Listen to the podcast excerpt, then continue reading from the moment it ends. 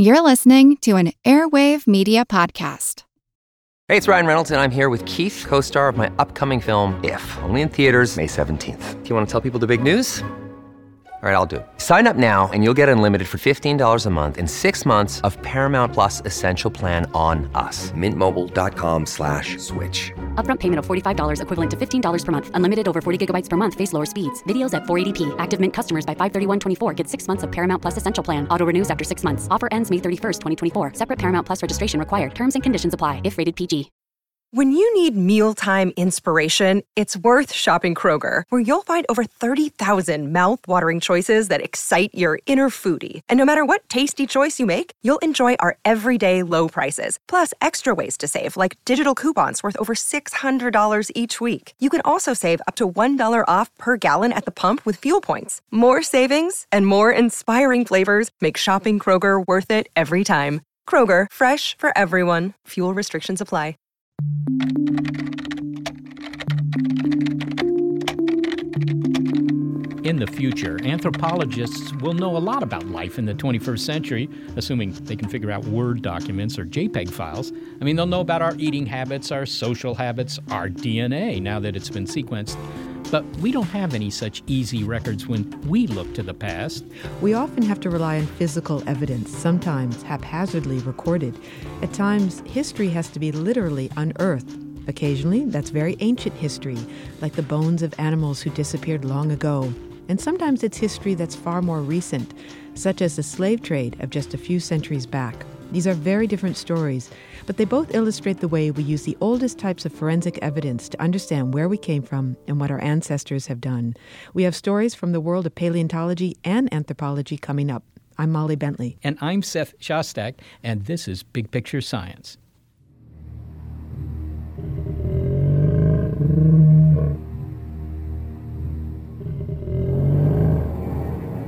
Nearly 350 years ago, a guy by name of Robert Plot, a curator at a museum in England, got hold of a mysterious thigh bone. This femur was far larger than our own, and Plot figured the bulked up bone came from a vanished species of giants. Well, he was right in a way, but the bone wasn't from a race of giant humans. It came from a group of animals. We now call them dinosaurs which, by the way, is a fabricated Latin word meaning terrible lizards. And Scott Sampson works with those terrible lizards. He has the job that a lot of kids dream of. As a dinosaur paleontologist at the Denver Museum of Nature and Science, he spends hours upon hours in the hot sun in Africa, the U.S., and Canada, walking across the desert, squinting at the sand, looking for clues of the strange and gargantuan and sometimes small terrestrial vertebrates that once stomped across our planet more than 65 million years ago. But his persistence pays off. Because it's one thing to find a bone, it's another to find a whole new type of dinosaur. But Dr. Sampson and his team did just that. Unearthed in Utah, Nasutoceratops once roamed North America when the continent was not just one, but divided by a sea into two Laramidia in the west, and Appalachia in the east. Nasutoceratops, a big nosed, big horned dinosaur, lived in the southern part of Laramidia, and it seems not to have mingled with its cousins in the north. It's familiar to us in a way because it's related to the Triceratops family and has that trademark big frilly collar framing its face. And what a face! You know, Scott, this new dinosaur that you found has been described as strange and unusual looking, but I sort of wonder if that's fair or even distinguishing for dinosaurs because, you know, they're already pretty bizarre. What kind of morphology do you have to exhibit to stand out from this lizardy crowd? Well, the name of this new dinosaur is Nasutoceratops, which translates from Latin as big nose horn face. Sounds like an insult, but it's actually pretty descriptive. This animal does have a larger nose than any of its relatives, and it does have these incredibly long horns over its eyes that stretch all the way to the front of the snout. Well, I have to say that looking at the skull of this thing, I mean, those horns kind of look like what you'd find on a Texas longhorn. Were those horns for defense? That might give you some insight into their personality. For a long time, we thought that all these weird bells and whistles on dinosaur skulls, hooks, horns, spikes, etc., were used to fend off predators. Now, the dominant idea, and one which I strongly agree with, is that they were used to compete for mates. It's all about sex, either to attract members of the opposite sex or intimidate or even do battle with members of the same sex. But how do you know that the horn was used to, you know, impress potential mates and, and not used to fend off these meat eaters? Right, we can't know any of these things for absolute certain, but if we look today around at the animal world, we find lots of horned animals deer, antelope, even chameleons, and the occasional ant that have horns, and they use these things almost exclusively, if not certainly first and foremost, in the competition for mates rather than beating up on predators. And the fact that every species of horned dinosaur has a different set of these things once again suggests that it's less about defending themselves against predators and more about something to do with that specific species. Now, these guys weren't predators themselves. You can tell that from their teeth, right? I mean, did, did these guys eat meat or did they have an all veggie diet? They were definitely all veggies. They have a parrot like beak up front for cropping probably lousy quality food because when you're that big, when you weigh a couple of tons, you just can't get by eating seeds and acorns. And they also had hundreds of teeth in the backs of the jaws that were constantly replaced like those of a shark. And those were used for slicing up the bigger chunks of plants into bite sized pieces what about that nose? I mean, it, it's an impressive looking nose. Even though all the flesh is gone, you can tell this guy had a super schnoz. Yes, and uh, as to what it's for, it's difficult to say. It was not for uh, improving the sense of smell. The part of the nose that's expanded is equivalent to the outer chamber of our nose, the part, if you don't mind me saying, that you could put your finger into, which has nothing to do at all with sense of smell. That's further back in the head. So the big nose may have had to do with cooling the brain, sending out warm blood and sending back cooler blood, or it may have had to do with showing off if there were soft tissues attached. Elephant seals and other animals animals make noises with their noses, and it's possible these dinosaurs did the same. Now, this was also a frilled dinosaur. I mean, it has this big sort of halo-looking bony bony thing around the back of its neck and kind of scalloped. It looks like it was cut out with pinking shears or something like that. That's the kind of thing I've seen in Triceratops, which, of course, every kid knows, these big horned dinos. Yeah, Triceratops is the most famous of the horned dinosaurs. Nasutoceratops, the newest member of the family, also has this bony frill. Imagine taking the bones at the very back of your skull at the top and stretching them out so they're somewhere between three and five feet long. That's what horned dinosaurs do. And once again, it's probably for showing off. In some cases, this bone is just a few millimeters thick, and if it were to endure the bite of a tyrannosaur, that animal might very likely bleed out. So it's probably for making the animal look bigger and more impressive. Well, let's talk about where these guys come from because it's said that it was found in the American South, but of course it was in Utah, which I don't think of as being in the South. But I suppose America refers here to North America, and Utah was South compared to Western Canada, right? Right, and in here we're actually talking about a different landmass altogether, something we call Laramidia. So let me take you back for a second 76 million years in time. It's a hothouse world, sea levels are higher. There's a shallow sea which is separating North America into eastern and western landmasses, and these dinosaurs lived on the western landmass that we know as Laramidia. And in particular, these new Utah dinosaurs lived in the southern part of Laramidia, or western North America, and there was a whole different community of dinosaurs living at the same time just a thousand miles further north in Montana and Alberta, places like that. Let me make sure, Scott, that I understand the topography here. America, what we think of as the United States now, of course, had this big inland sea that covered places like, well, Wyoming and, and, and, parts of Utah, Colorado, I suppose, that went up and sort of split the East Coast from the West Coast, but it didn't go all the way up to the Arctic Ocean, right? In fact, this shallow sea went all the way from the Arctic Ocean to the Gulf of Mexico, and for about 20 million years, East and West America were completely separate from one another. They had no land connection. So these dinosaurs were evolving independently. As to why there were two communities, one in the north and one in the south on Laramidia. We don't know for sure. People think there might have been a mountain range that separated them or a river system, but I find these explanations um, less than compelling. I think there may have been ecological reasons, that there may have been different plants in the north and the south, and this place may have been extremely diverse in terms of its plants, more like the tropics today than the mid latitudes. So, Scott, Nasutoceratops had a cousin a little farther north. You know, if, if you put these guys side by side, how obvious would the differences be? What would they be? Well, the differences are primarily on the skull roof, the frills, the horns, etc. But when we compare these two communities of dinosaurs, north and south, we find the same major groups of dinosaurs. We find duck-billed and horned dinosaurs, armored dinosaurs, tyrannosaurs, little raptors, etc. But we find different species of these dinosaurs in the north and the south.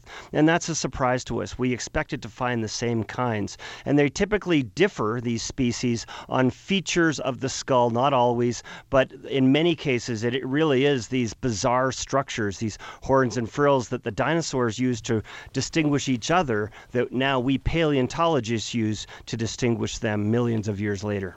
And what about the sort of bigger picture here? What does this discovery say about our understanding of dinosaurs? This discovery is very interesting on a number of levels. It tells us about a brand new dinosaur. It actually tells us about a, a group, a, of horned dinosaurs, a branch of the horned dinosaur family tree that we didn't even know about before, suggesting there are many more discoveries to be had in the south of Laramidia. But most important, it tells us that we really don't know very much about the Mesozoic world of dinosaurs. We see the world through icehouse eyes because we're still living in an icehouse world, even though it's warming up. The dinosaurs lived in a hothouse world where there were no polar ice caps, and ecology and evolution may have operated very differently in this ancient world. So, remarkably, by studying the Mesozoic world of dinosaurs, we may be um, starting to understand how our own world will be in about 100 years if global warming continues at its present pace. You know, just about every kid I've ever encountered is interested in dinosaurs and as a consequence, I think a lot of them want to have your job. At least they want that when they're kids. They, they imagine dino hunters traipsing across a desert landscape and spotting some bone or horn sticking out of the sand. Is that the way it works? Sure. I mean, look at me. I'm the kid who never grew up, right? I just went from a sandbox in my backyard to a planet sized sandbox. And there are amazing things to be discovered. We're finding new dinosaurs every single year. And when you're out there wandering around in these places that most people call badlands, which for us are the good lands, then you do find just little bits of bone sticking out in the surface. And it's a lot like sleuthing, detective work. You have to chase those fossils into the hill, and most of them don't turn out to be very much at all. But occasionally you get lucky and you find something that no human has ever seen before. And that's what keeps you going out there in the hot sun week after week, month after month. Well, in the case of Nasutoceratops, what was sticking out of the dirt? Was it just a little bit of a tooth or a bone? Yeah, a little bit of the skull was sticking out. And uh, one of my graduate students at the time, a fellow named Eric Lund, found it. He helped to dig it up. He prepared it in the lab and he, he actually worked on it for his master's thesis as well. So there's not many people that get a chance to follow an animal like that from the moment of discovery all the way to the research being published. What, what is the time scale for that? How long does it take between seeing that bone sticking out of the dirt or whatever and you know dusting it off with the brushes like we always see in the uh, the documentaries on television then eventually seeing it stacked up at the local museum. Is that a matter of months years? What is it a lot of people feel that uh, the way it goes is that you discover this dinosaur on the side of a hill and you pick up your satellite phone and call CNN and announce it to the world. It really doesn't work that way at all. It takes weeks to uncover it. We have to then wrap it up in plaster and burlap. A helicopter has to be called to carry it out. It has to be transported to a museum where then somebody with the patience of a saint, typically a volunteer, spends anywhere from months to years preparing it. Then the research has to be done. Then a paper paper has to be written and uh, submitted and reviewed and all that. And typically that process takes on the order of years. Scott Sampson, thank you so much for talking with us. Thank you very much, Seth. Appreciate it. Scott Sampson is a paleontologist at the Denver Museum of Nature and Science. He's also the author of Dinosaur Odyssey Fossil Threads in the Web of Life. And if hearing about these amazing creatures causes you to regret the fact that dinosaurs are in the past tense, well, they're not. Scott Sampson adds a final thought Dinos still walk and fly the earth today. I like to remind people that dinosaurs aren't actually extinct. The big ones like T Rex are gone, but birds are actually living dinosaurs. There are more dinosaurs around today than there are mammals because all birds are dinosaurs. So if you eat chicken, that means you like to eat dinosaur. And if you actually want to study dinosaurs, you don't need to go to university for 10 years and get a PhD. All you need to do is step outside the front door. Those dinosaurs are out there waiting for you in the backyard. Coming up, the job of anthropologists is not just to unearth bones and relics, but to help deepen our understanding of the past. And sometimes that has implications for our present identity. An international project is underway to learn more about a dark and shameful chapter in modern history. The aim of Eurotast is to give a greater understanding of the transatlantic slave trade. We'll hear from researchers next. It's Big Picture Science. This episode is brought to you by Reese's Peanut Butter Cups. In breaking news, leading scientists worldwide are conducting experiments to determine if Reese's Peanut Butter Cups are the perfect combination of peanut butter and chocolate. However, it appears the study was inconclusive, as the scientists couldn't help but eat all the Reese's. Because when you want something sweet, you can't do better than Reese's. Find Reese's now at a store near you.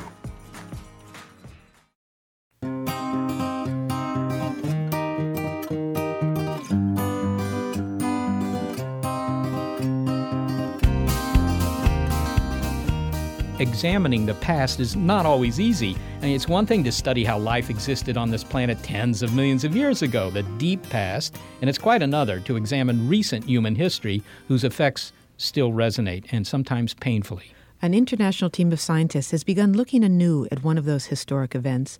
Called the Eurotast Project, it's wielding the tools of modern genetics to examine the transatlantic slave trade, other disciplines are involved as well, such as anthropology, archaeology, history, and even philosophy. The intention is to examine how slavery shaped the biological and cultural identities of people of African descent around the world.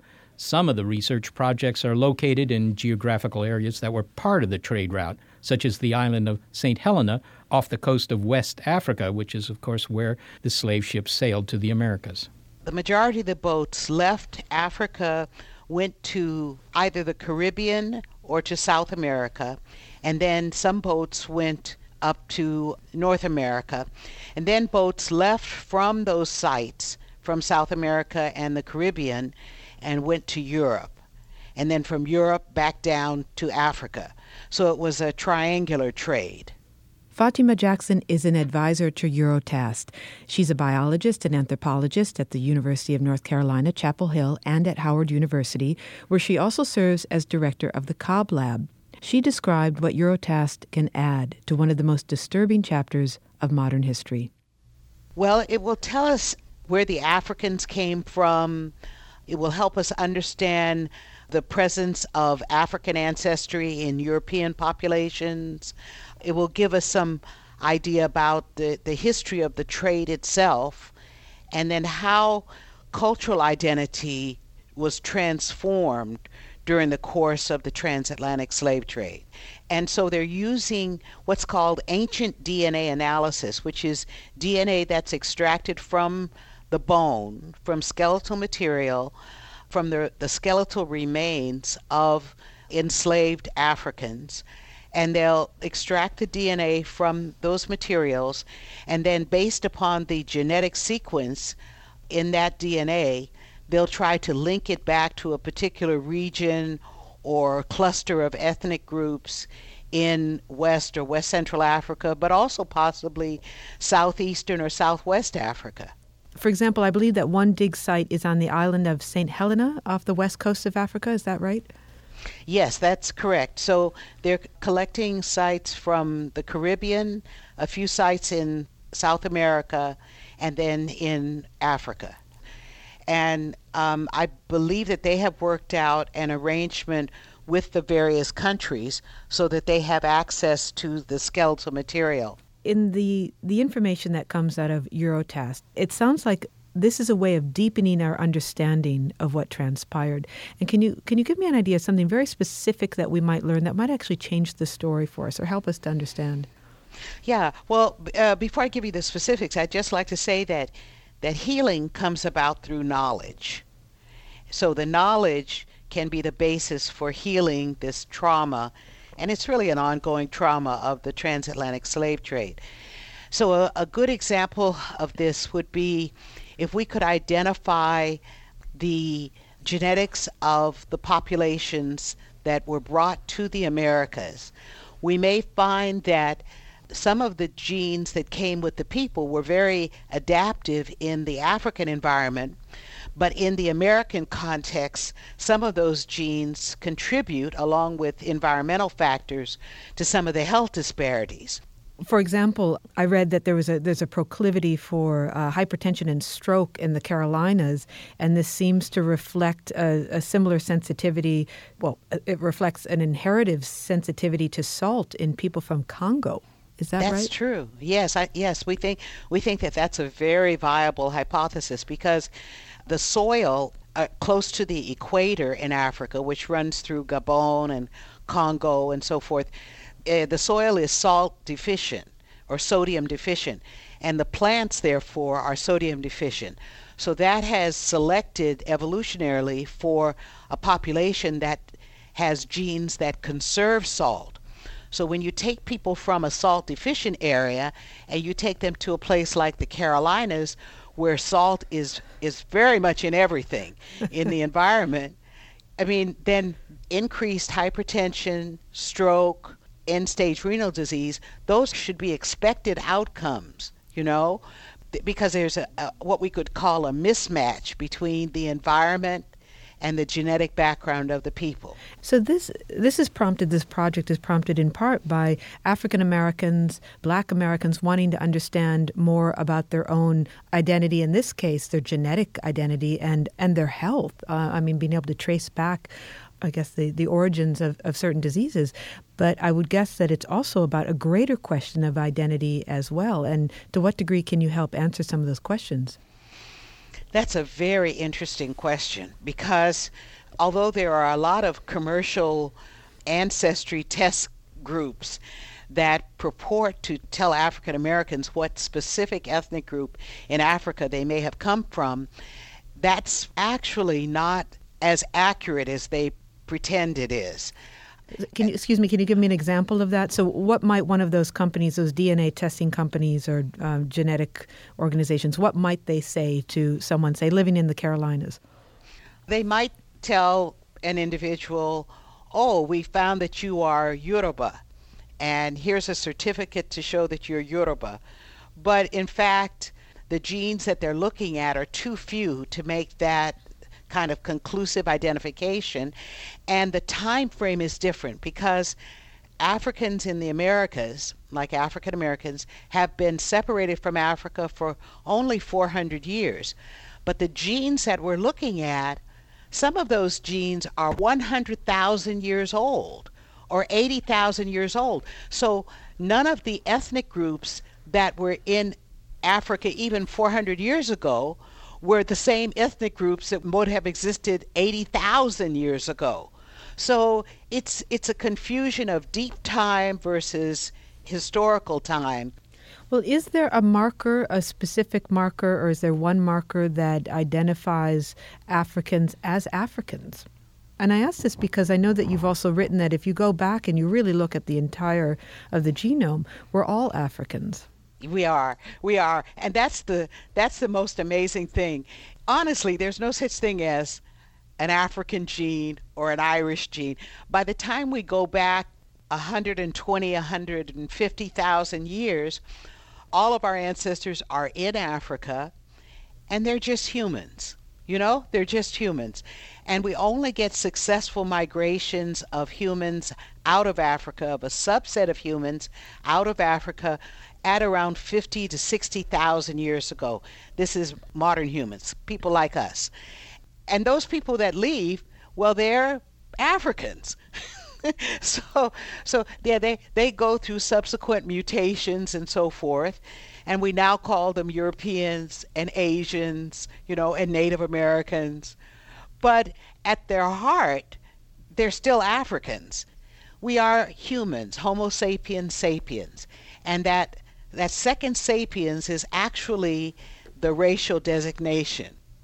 So, in this project, uh, Eurotast, I mean, certainly one of the goals, and it sounds like this is what you're helping to foster, is that our genetic similarities are greater than our differences. And it's important in as an origin story for all of us. But it is Yes. also an important project to understand the transatlantic slave trade and the concept of African identity. Yeah. And how will this project help help us deepen that understanding, that identity? You know, it's. I'm trying to find the words to explain it. Let me give you a quick example. When I was searching through Ancestry.com, and I, I was looking at my father's last name, which is fairly unique, and I went back and went back and went back and found my great, great, great grandfather, who came from Wales, to, to Illinois, who was the progenitor of my great great grandfather, who went to Alabama and found and purchased Emma. And Emma was a slave and then brought her to Missouri. And I looked on the, the 1850 census, and there it said Emma, domestic servant. She's working in the house. And, and I saw her children, and I saw, you know, the, the man who became my great grandfather, and, you know, and so forth. I could trace it. Excuse me, one of Emma's children became your great grandfather? Yes, yes. So when I saw this, I said, first of all, I had no idea that I had an ancestor from Alabama. So I went to look, of course, in the in the ship manifest to see what Emma had come over in 1823 that could have been my great great grandmother. And of course, there was a long list. The trail ran dead. So while I, I was both elated and saddened that I couldn't trace my African ancestry any further back on that side of the family. But, you know, it made me realize that we're very much all connected. And even if I, I don't know what tribe she came from in Africa, I know for a fact that she came from somewhere in Africa, somewhere probably in West or West Central Africa. That's a likely probability. And you start to feel an affinity, you know? You immediately start to feel this connection to other people when when you have the genetic the indisputable genetic information in front of you and and if if these things work properly then you all of humanity will be drawn together. This is why i'm such a big proponent. I believe everyone in the world should be tested. And if we go back far enough we'll all see we're related to each other. And god help us maybe we'll start treating each other better. That's an optimistic, if not utopian, view. Yes, indeed, but that's that's how I try to wake up every morning, optimistic and utopian. you know, we have to use the science to better our lives. It's interesting you say that because you presented your optimistic portrait of how knowledge can bring us all together, but some of those stories they also reveal the capacity of human cruelty and brutality. And Yes. why don't they just deepen resentment and division? Um, you know, it it presents us with a choice. You can stay angry and destroy yourself because anger always destroys the angry person before it destroys the target of the anger. Or you can say, this is a, a design defect in us as human beings. We can do something about it. We can try to change ourselves. We can just not give in to our emotions. We can we can move out of a paleolithic mindset where anybody who doesn't look like us is the enemy to a 21st century point of view where we all work together, where we're less xenophobic, where we try to look at the person as as a human being. That's that's the utopia that I'm hoping to be a part of or hoping to contribute to. The knowledge puts things in perspective. As horrible as it is, at least it has a chance to heal. Fatima Jackson, thank you so much for speaking with us. You're very welcome, Molly. Thank you so much for this interview. Fatima Jackson is a biologist and anthropologist at the University of North Carolina, Chapel Hill, and at Howard University, where she also serves as director of the Cobb Lab. She is an advisor to the Eurotast project. Now, while that project gains momentum, other excavations have already provided insight into the identity of people of African descent. The African Burial Project has been underway at the African Burial Ground in New York City for more than 20 years. The site is the nation's largest known African American burial ground and one of the oldest. An estimated 15,000 enslaved and free Africans were buried here between the 17th and 18th centuries. Researchers are using the tools of 21st century natural science to bring into relief questions about history and identity. Joseph Jones is a biological anthropologist at the College of William and Mary. As a student at Howard University, which partnered with the government to do excavations, he began doing chemical analysis on the teeth of more than 400 individuals that had been buried and exhumed in this small plot of land in lower Manhattan. He's not a part of the Eurotast project, but he says the goals of deepening our collective history are complementary to his own work. Uh, I think that the sciences uh, bring to this study of uh, diasporic peoples and to the study of, in this case, the transatlantic slave trade, a deeper history, a deeper understanding of you know people's experiences. We can estimate where people were born, who was born in Africa versus the Americas. That's what the research has been about uh, with respect to the African burial ground. Uh, we can reconstruct diets, uh, migration patterns, and health trends to a much greater degree. Okay, now your raw material is the African Burial Ground in New York, and my understanding is that that's uh, there in Lower Manhattan, uh, really in the middle of the city, but it wasn't in the middle of the city when it was uh, first put in place. Correct. It was about a mile north of the uh, boundaries of the border of uh, contemporary Wall Street, actually. And as the city expanded, it expanded over the burial ground. Well, you know, originally when the Dutch occupied New York or were you know setting up New Amsterdam there in mm-hmm. Manhattan, there wasn't this uh, injunction against burying African Americans or enslaved Africans, I should probably say here. They could be buried anywhere, I suppose. But when the English took it over and changed the name from New Amsterdam to New York, that changed. Absolutely. Uh, they went through a period in New Amsterdam, uh, what some historians have called kind of quasi uh, freedom. Uh, and so that was one of the major changes that came about uh, in about 1664 or so when the, uh, when the British took over and it became New York. So the General Services Administration of the U.S. government was going to build a tower there. They run into the burial ground. What's the reaction? I mean, the fact that you're going to excavate that's uh, you know a little bit in contradiction to what I see so often. For mm-hmm. example, you know Native American burial grounds where they say, "Yeah, leave them alone. We we don't want this excavated. Just put a fence around it and uh, you know leave it intact." You're spot on. Uh, uh th- it was a contentious project from the uh, beginning, and as you can imagine, opinions ranged. You know, they ran the gamut from people who wanted to uh, leave the cemetery untouched, you know, with sacred ground, which it was, to people who wanted to focus primarily on the scientific value uh, of the uh, remains. I began working on the project as a student at Howard University, and uh, you know we kind of fell in the middle. You know we appreciated, of course, the value. Here was the earliest, largest non-indigenous uh, cemetery uh, in North America. At the same time, you know we had shared a lot of the feelings of the descendant community with respect to the sacredness of the site and others who kind of advocated uh, against its study. but this kind of highlights one of the specific reasons that this site became so important, uh, and that is that, you know, had this been a Native American site, there's a very good chance that people would not have wanted uh, the degree of uh, research conducted uh, that people did here. But the nature of the slave trade was that people didn't know, you know, where people originated. Uh, they didn't know anything about the, or didn't know much about the cultural practices, the ones that were lost, the ones that were maintained, and so forth. And so uh, for African Americans, often they really kind of crave, you know, this knowledge. And in this case, science was able to answer questions that had long gone unanswered. Uh, and also the sciences had progressed to the point that we could determine a lot from, you know, in our case, we look at teeth, we do dental chemistry, and a little piece of enamel can tell us quite a bit about, you know, where a person was born, uh, and even uh, to some extent whether or not they migrated within Africa or, you know, from Africa to the Americas. And so we could do a lot more with a lot less at this point as well. So all of those things kind of came together uh, nicely. Now, you mentioned teeth as, a, as your data set. There, there are very sophisticated techniques these days that allow you to analyze something like teeth for trace amounts of various substances. And apparently, they discovered quite a bit of lead in the teeth of some of these individuals. What was going on there? Yes, that's the focus of my uh, research, has been for the past uh, decade or so. And uh, you're absolutely right. We use a kind of fancy uh, method called laser ablation inductively coupled plasma mass spectrometry.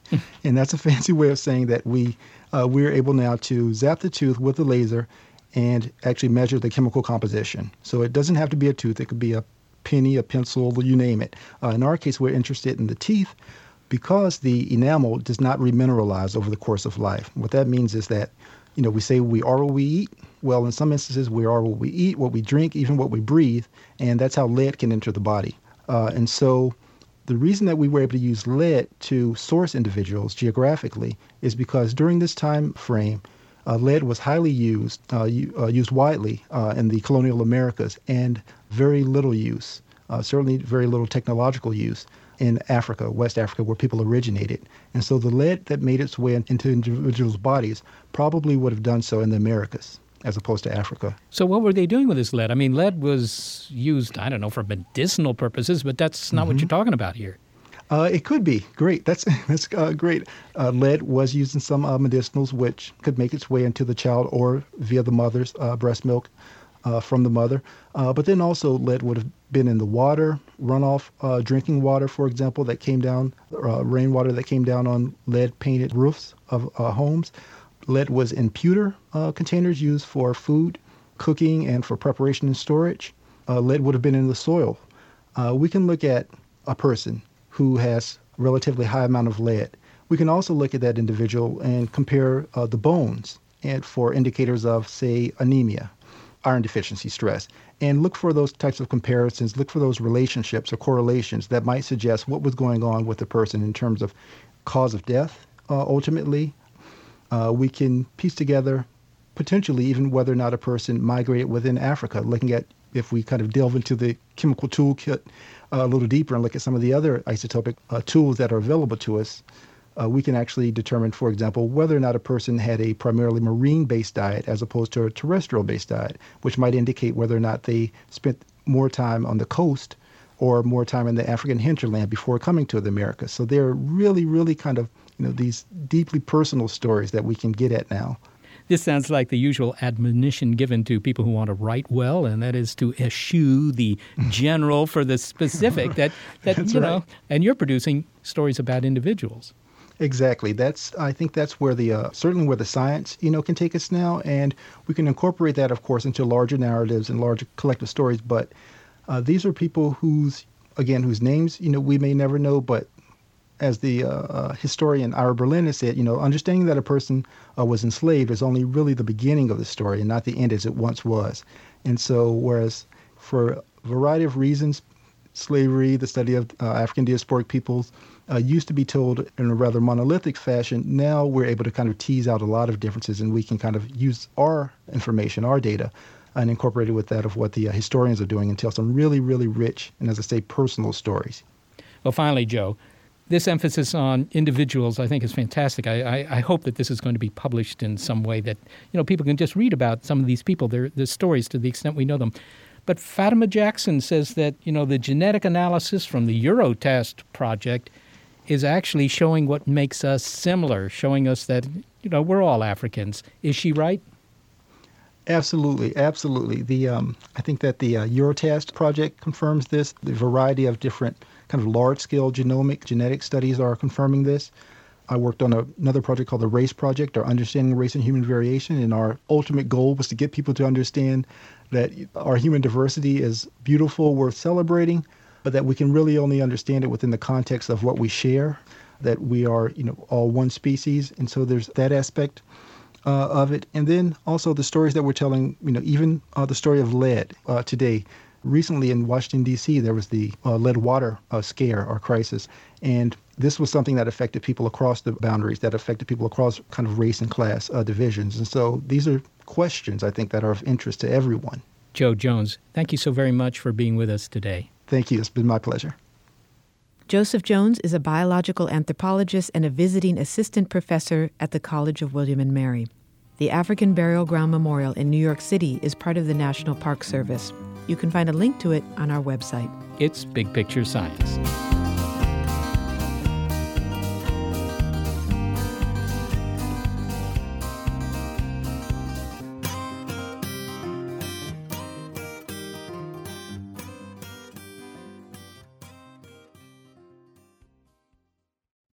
Look, Bumble knows you're exhausted by dating.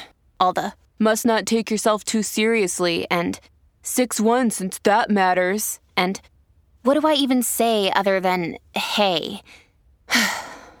well, that's why they're introducing an all new Bumble with exciting features to make compatibility easier, starting the chat better, and dating safer. They've changed, so you don't have to. Download the new Bumble now. We're talking a lot about what we can learn about ourselves when we unearth bones and other remains in dirt.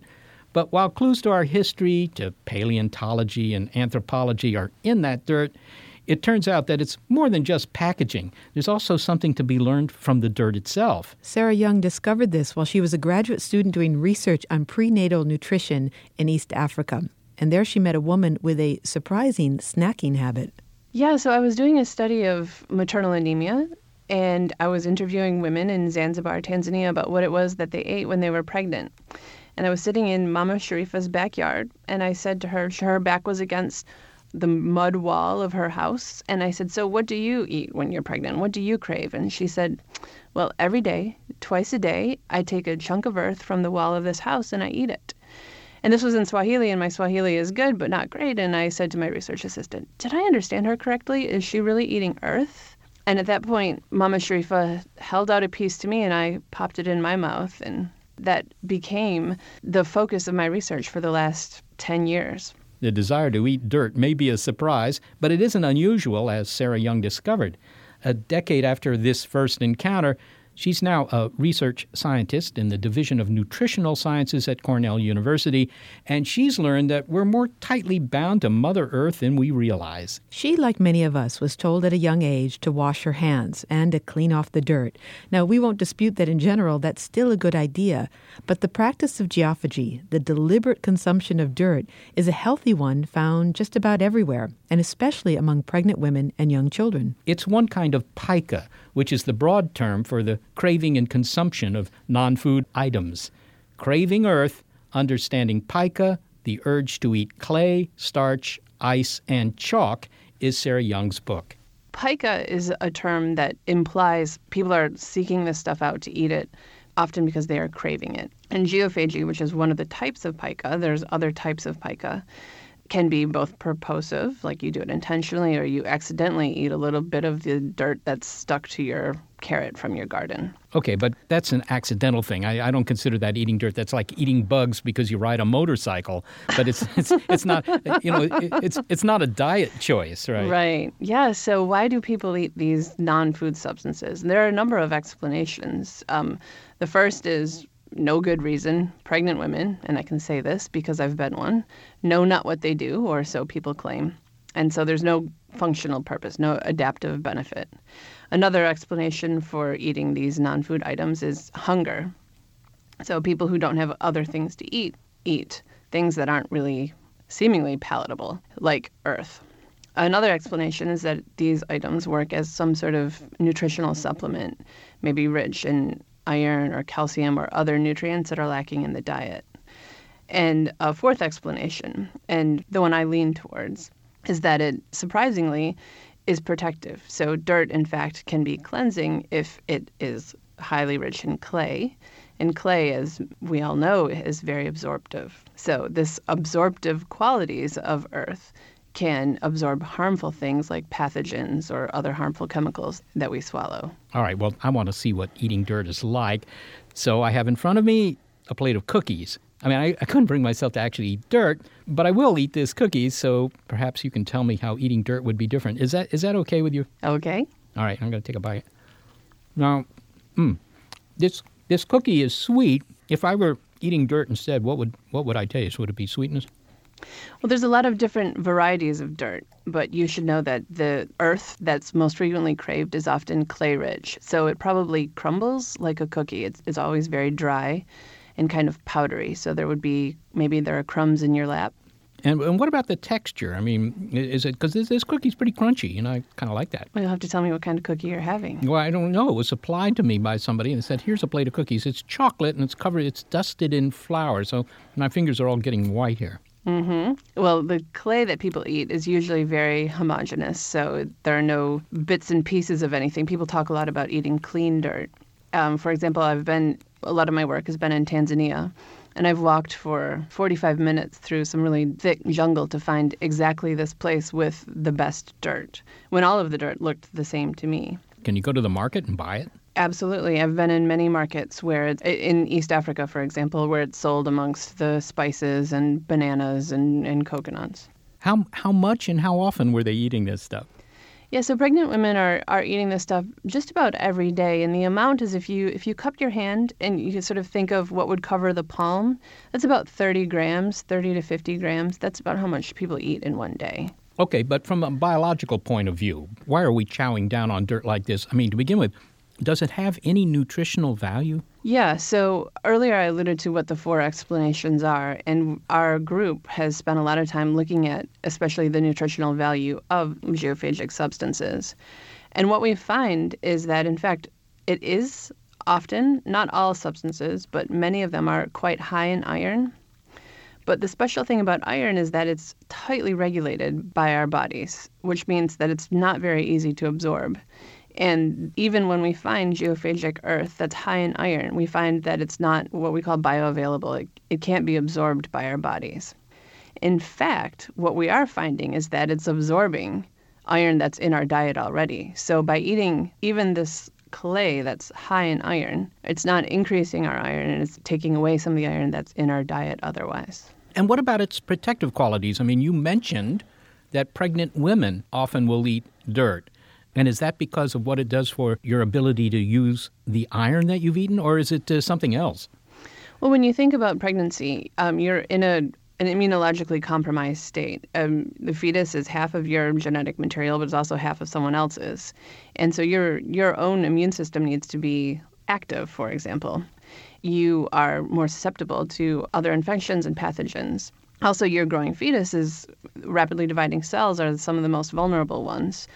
So this we are thinking is a protective behavior, shielding you from harmful things that you would be exposing yourself and your fetus to. What's the mechanism for that? I mean, you, you say it has a protective ability, but how does it protect you? I mean, are there chemicals in it, or is it working like a sponge to soak up toxins, or is it protecting you some other way? Yeah, great question. So we think that there are a couple of mechanisms by which this works. And as you eat your cookie, I want you to think about the sort of dry, powdery absorptiveness that clay and these other pica substances might have. So, other pica substances include charcoal, cornstarch, chalk. All of those things are also dry and powdery and very absorptive. So, we think that when you swallow these items, they may bind with the food containing harmful things that you've eaten, as well as binding with the mucin layer in your gut, making a kind of barrier between the food that you've eaten and the bloodstream that it would need to pass through. Now, occasionally, I know people will be asked to take, uh, I don't know, barium sulfate or things like that to line their stomach. I think that even some indigestion remedies operate this way. They they don't actually chemically interact with what's in your tummy. They just sort of, you know, put an extra layer there of kind of a lining to protect the, the walls there. Does dirt do that at all? That's exactly right. So kaopectate, the KAO of kaopectate, it comes from kaolin, which is a type of clay.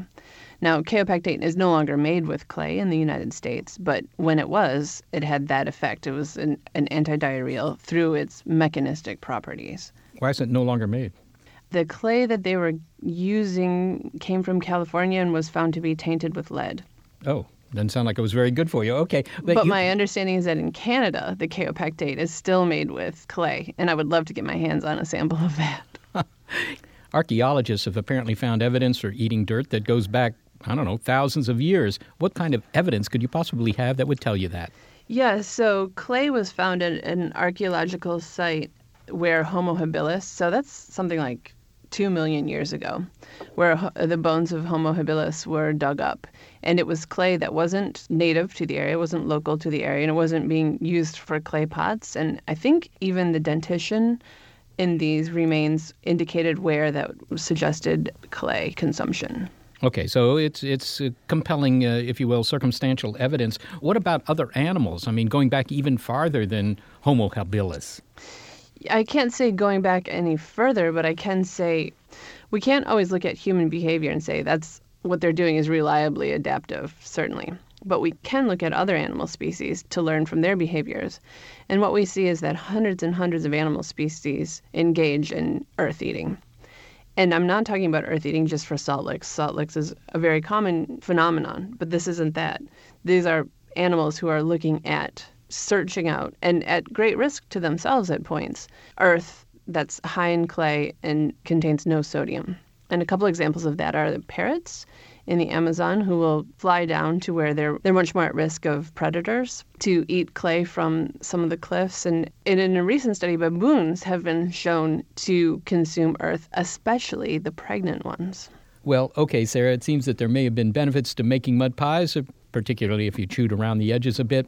But our parents were also correct in asking us to wash our hands because it seems that dirt also has dangerous viruses and bacteria. That would be my first thought that, you know, eating this might be actually bad for you.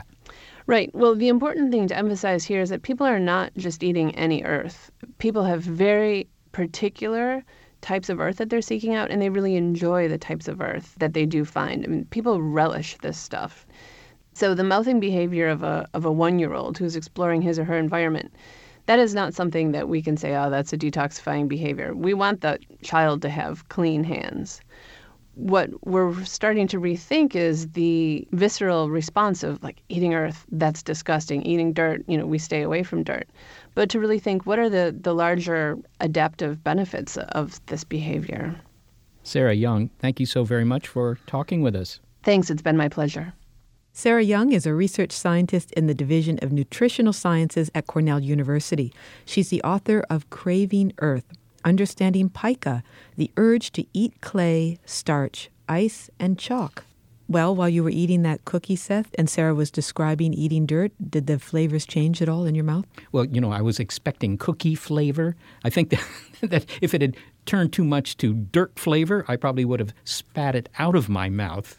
Well, if you're not used to eating dirt, that's exactly what you do, right? So if the dirt is on a vegetable or whatever, when we get it into our mouth, we spit it out. It seems incredible that you would actually scoop up some dirt and, and just eat it. Yeah, although I have to say, I'm not entirely surprised by that because, after all, I mean, dirt's been part of the environment since the first wiggly things, uh, you know, began here on Earth. So it's not surprising to me that if there's anything valuable for you in, in eating some dirt, that uh, we hadn't discovered that a long time ago. Well, and we eat plants, and plants are very close to the dirt.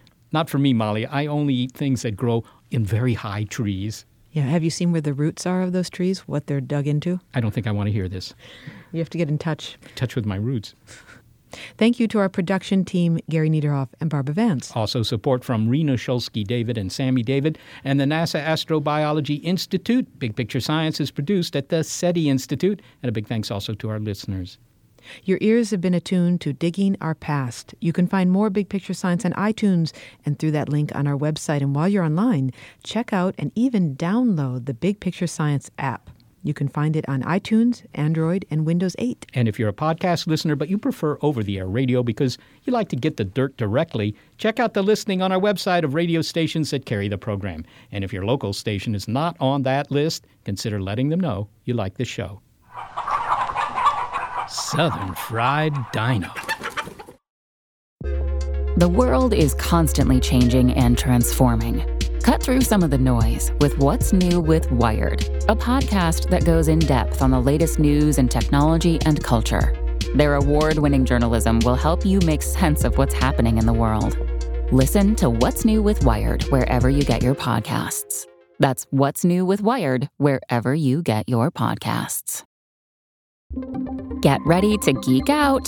The Wired Science Podcast explores all the latest and greatest in science everything from strange diseases and biological breakthroughs to interesting tech and mysteries in outer space.